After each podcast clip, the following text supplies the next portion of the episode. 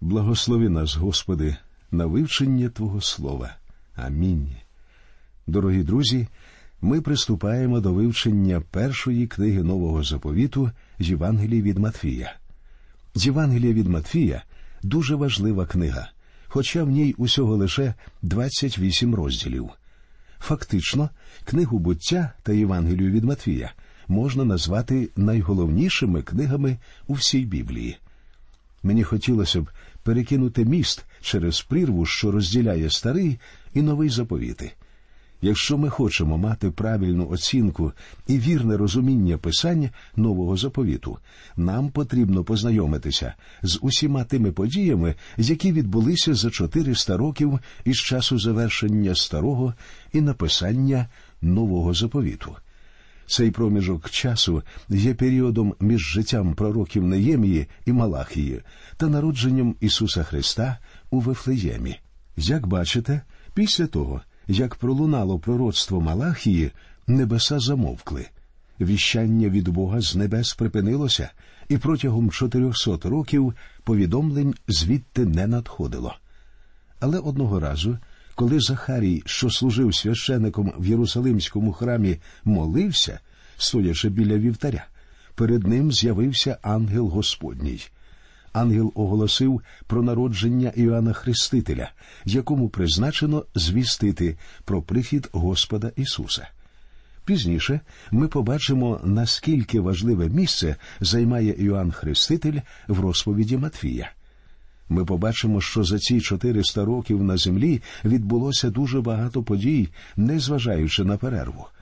Це був дивовижний і хвилюючий період в історії вибраного народу, але в той же час він був і трагічним. Внутрішнє життя юдеї зазнало радикальних змін. У цей час виникла нова культура, з'явилися нові організації і невідомі до цього установи. Багато цих нововведень ми бачимо також і в новому заповіті. Світова історія зробила величезні кроки за період між двома Божими заповітами. Старий заповіт завершився, коли Медоперсія була переважною силою серед усіх держав. Єгипет на той момент залишався значною силою, на яку доводилося зважати у світовій політиці. Але за період, що проминув, обидві ці світові держави зникли зі сцени історії. Світова влада перейшла зі сходу на захід, з Європи в Азію, а з Мідоперсії до Греції. З початком періоду нового заповіту світом керує нова сила Римська імперія. Деякі дати дозволяють нам оглянути загалом весь цей відрізок часу. Ми будемо вважати ці дати приблизними, оскільки історики так і не дійшли згоди щодо датування багатьох подій. 480 рік до нашої ери. Ксеркс, перський цар, здобув перемогу над греками при Фермопілах, але зазнав поразки в битві під Саламином. Насправді він програв через шторм. Це була остання спроба Сходу втримати панування у світі.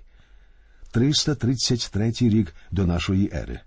Із заходу прийшов той самий козел, про якого пророк Даниїл розповідає у восьмому розділі своєї книги.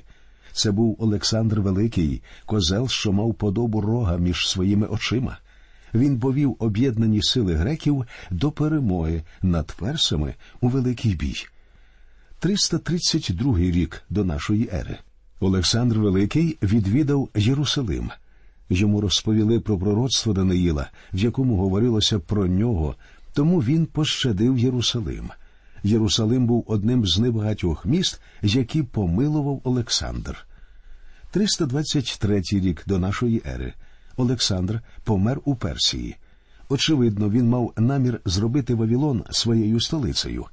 Після його смерті вся світова держава і на сході, і на заході була розділена між його чотирма генералами. 320 рік до нашої ери.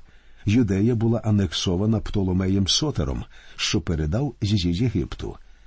312 рік до нашої ери Селевк заснував у Сирії царство Селевкідів. Він спробував захопити юдею, тому юдея стала полем бою між Сірією та Єгиптом. Ця маленька країна перетворилася в буферну державу. Її можна порівняти з пральною дошкою, за допомогою якої прали наші бабусі. Білизну терли по поверхні пральної дошки нагору донизу, нагору донизу. Так і ці дві потужні нації хвилями прокочувалися по маленькій землі юдеї нагору донизу. 203 рік до нашої ери. Антіох Великий захопив Єрусалим, а Юдея перейшла під владу Сирії. 170 рік до нашої ери. Антіох Епіфан захопив Єрусалим і опоганив храм. Даниїл говорив про нього у своєму пророцтві як про малий ріг. Книга Даниїла 8.9. Його називають Нероном єврейської історії. 166 рік до нашої ери. Матафія, священник юдеї, підняв повстання проти Сирії. Ця подія поклала початок Маковейському періоду. Можливо, ізраїльська нація ніколи так не страждала, як під час цих подій, і в цей період євреї проявляли чудеса героїзму. Юда Макавей, чиє ім'я означає молоток, став на чолі організованого повстання. 63-й рік до нашої ери.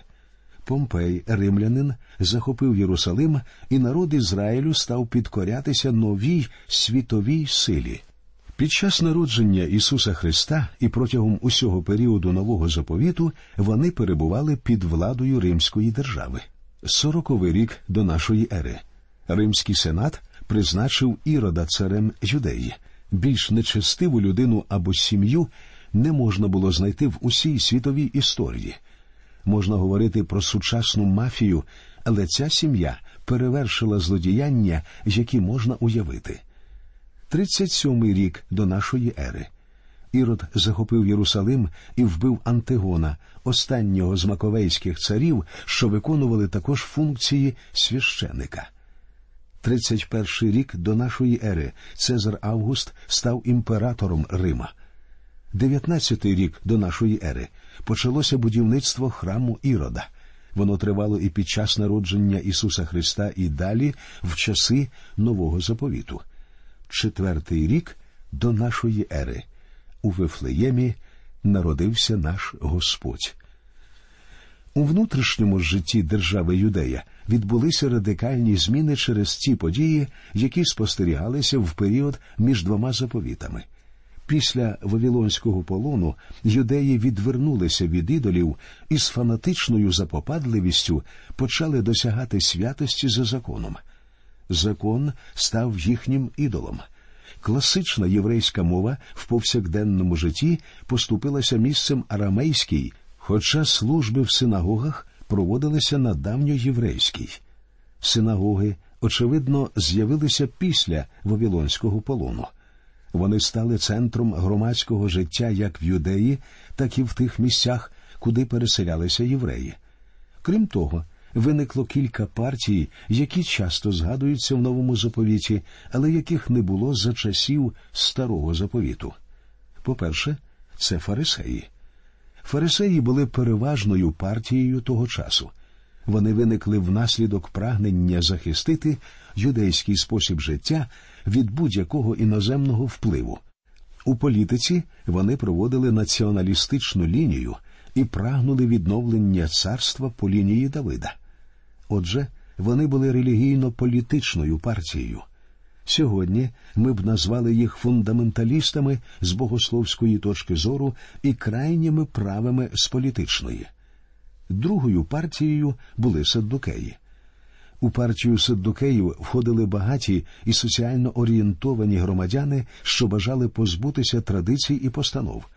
Саддукеї були лібералами в богословських позиціях, але вони відкидали все надприродне. У такий спосіб вони протиставляли себе фарисеям. Саддукеї були тісно пов'язані з грецькими епікурейцями, які притримувалися філософії їж пий веселися, бо завтра всі помремо. Однак ми можемо неправильно зрозуміти саддукеїв. Насправді, за допомогою своєї філософії вони намагалися досягти доброго життя. Вони думали, що зможуть перебороти свої тілесні апетити тим, що повністю задовольнять їх і тіло, одержавши для себе необмежену владу, залишиться задоволеним і не стане вимагати підвищеної уваги до себе. У наші дні дуже багато людей слідують тій самій філософії. І дозвольте мені сказати от що якщо люди тоді намагалися досягти успіху такими методами, але вони не спрацювали, то сьогодні вони так само не спрацюють. Третьою впливовою групою були книжники. Книжники були групою професійних тлумачів закону, які виникли ще за часів пророка Єздри. Вони стали тими, хто згідно Біблії відсіджував комара. Тобто вони були набагато більше стурбовані буквою закону, ніж його духом. Коли старий Ірод закликав книжників і запитав, де згідно пророцтв повинен був народитися Ісус, вони вказали на Віфлеєм.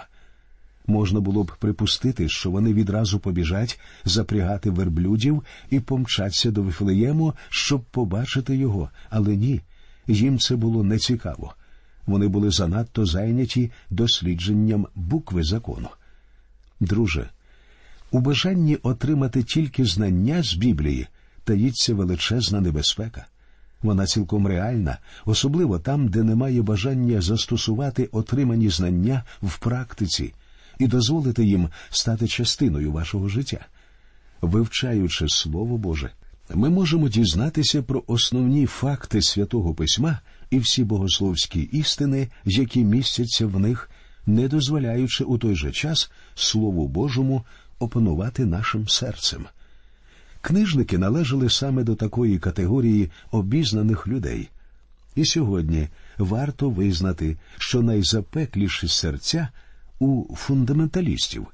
Вони готові розірвати людину, аби лише довести істинність якогось пункту своєї доктрини. Знати Слово Боже дуже важливо, досить похвальне досягнення, але так само важливо застосувати Його слово в життя і передавати його іншим. Четвертою групою були іродіани.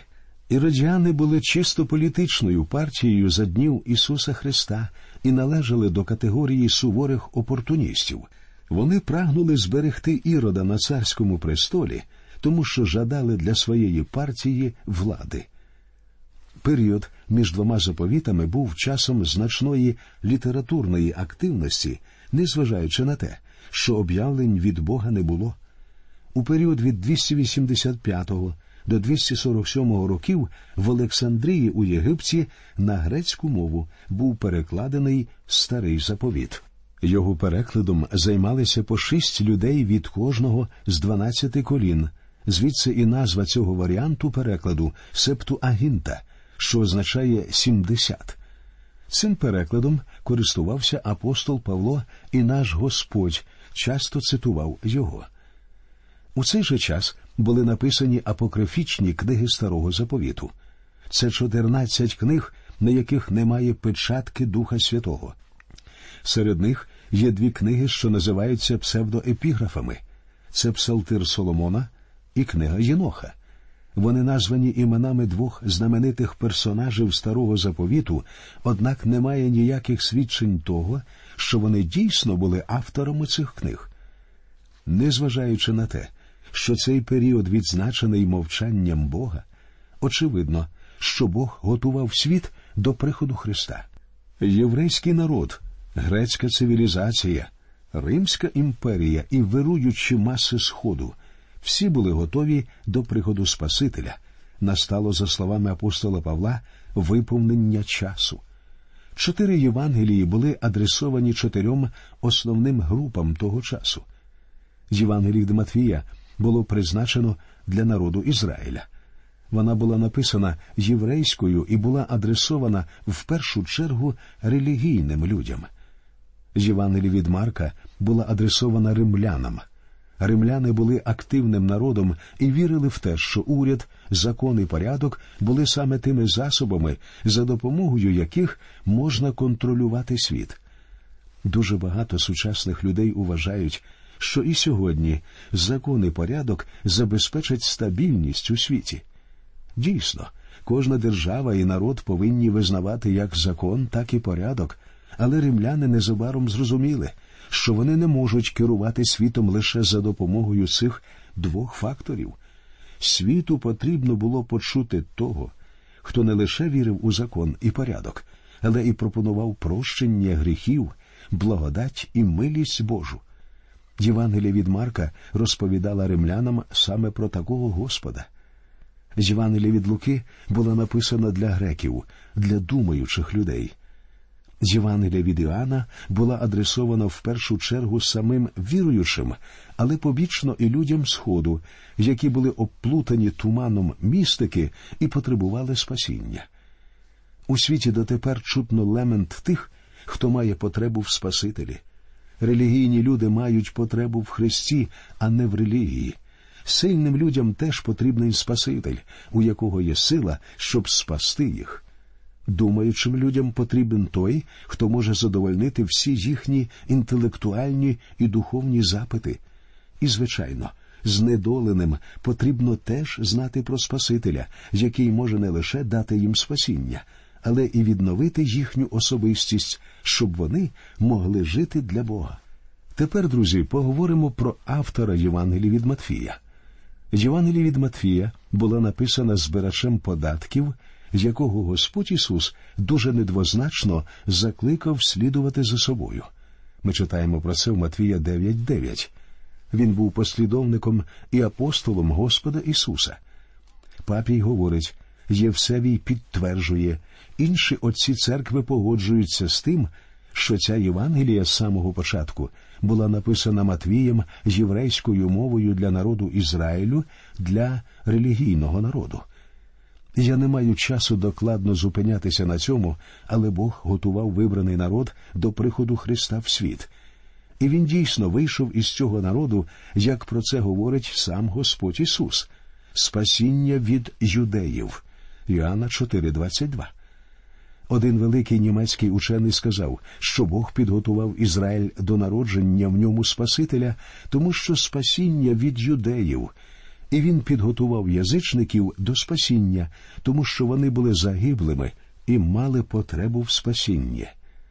Євангелія від Матвія є головною книгою Біблії, тому що в ній є безліч посилань на старий заповіт і набагато більше пророцтв, ніж в інших книгах нового заповіту. Звичайно, цей факт можна пояснити тим, що ця Євангелія призначалася для євреїв. Але крім того, вона більше, ніж інші Євангелії, заглиблюється в самий зміст нового Божого заповіту. Наприклад, жоден з авторів Євангелії не згадує церкву, а Матвій говорить про неї. Він єдиний автор, хто говорить про церкву вустами нашого Господа. На скелі оцій побудую я церкву свою. Матвія 16,18. Навіть Ренан, відомий французький скептик, назвав цю Євангелію найважливішою книгою в християнстві, найважливішою з усіх написаних книг. Це чудове висловлювання. Матвій, навернений до віри збирач податків, був вибраний Святим Духом для того, щоб написати цю Євангелію спеціально для ізраїльського народу. В Євангелії від Матфія показана Божа програма дій. Небесне царство характерний вираз для цієї Євангелії. В його тексті цей вираз зустрічається 32 рази. Саме слово царство зустрічається 50 разів. Для будь-якої інтерпретації цієї Євангелії та Біблії в цілому дуже важливо правильно розуміти значення фрази Царство Небесне. Я хочу відразу ж сказати визначення цього поняття і зроблю це рішуче і категорично. Царство і церква не одне й те ж саме, це не синоніми. І хоча церква знаходиться в царстві, між ними існує величезна різниця. Царство Небесне, простіше кажучи, є правлінням небес над землею. Церква перебуває в цьому царстві. Треба сказати, богослови вже затуманили атмосферу і зробили ці поняття дійсно складними для розуміння. Але проповідники, такі як я, наприклад, повинні йти до людей із простим поясненням. Ось воно. Царство Небесне це правління небес над землею. Євреї, для яких була написана ця Євангелія, розуміли це царство як результат і виконання всіх пророцтв старого заповіту, що стосуються приходу царя з небес, для того, щоб установити на землі царство з небесними стандартами. Цей термін не був для них новим поняттям. Царство Небесне головна тема цієї Євангелії. Царство на землі повинен був установити Господь Ісус. Царство Небесне найважливіша мета приходу Господа. У наступній передачі, дорогі друзі, ми продовжимо розмову про Царство Небесне. На жаль, наш час закінчився. Ми прощаємося з вами до нових зустрічей в ефірі, і нехай Господь рясно благословить усіх вас.